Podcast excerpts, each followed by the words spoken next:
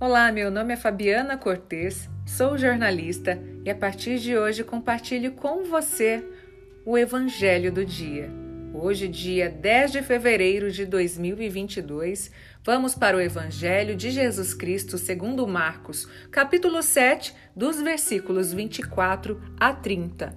E levantando-se daí, Jesus foi para o território de Tiro. Entrou numa casa e não queria que ninguém soubesse, mas não conseguiu ficar despercebido. Uma mulher tinha uma filha possuída por um espírito impuro. Logo que ouviu falar que Jesus veio, atirou-se aos seus pés. A mulher era grega, nascida na Fenícia da Síria.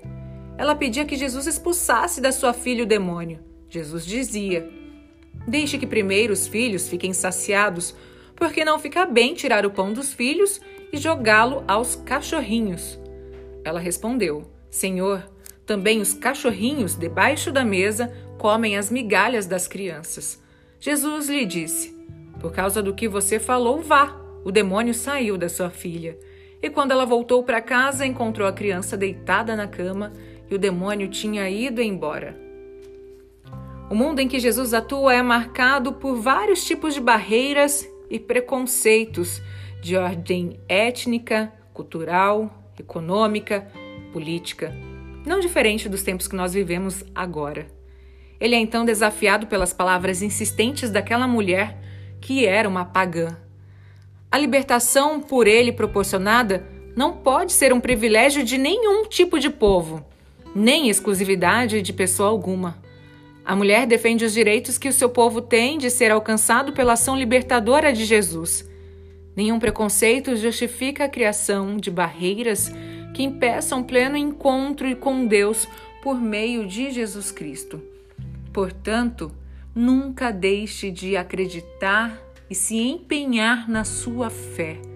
Ajoelhe-se então também aos pés de Jesus Cristo e peça o que você almeja naquele momento de todo o coração.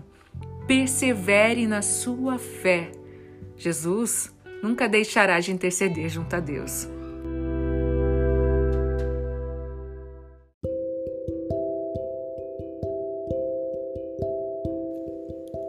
Olá, eu sou Fabiana Cortes, jornalista, e neste sábado, dia 12 de fevereiro de 2022, trago o Evangelho de Jesus Cristo segundo Marcos, capítulo 8, dos versículos 1 ao 10.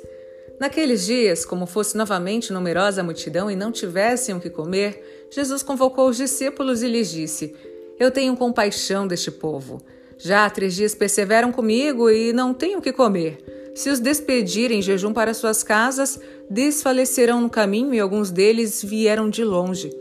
Seus discípulos responderam-lhe: Mas como poderá alguém fartá-los de pão aqui no meio do deserto? Jesus então pergunta: Quantos pães tendes? Sete, responderam. Mandou então que o povo se assentasse no chão e, tomando sete pães, deu graças, partiu-os e entregou-os aos seus discípulos para que os distribuíssem, e eles os distribuíram ao povo. Tinha também alguns peixinhos. Ele os abençoou e mandou também distribuí-los.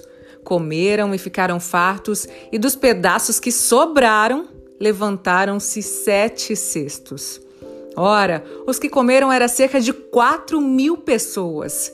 Em seguida, Jesus os despediu e, embarcando depois com seus discípulos, foi para o território de Damanuta. Jesus, como um bom pastor, continua a cuidar e se preocupar né, das suas ovelhas. Não quer deixá-las desamparadas. Eram quatro mil pessoas e de sete pães e alguns peixes, farta toda essa multidão. E você, o que tem feito para auxiliar quem busca a tua ajuda?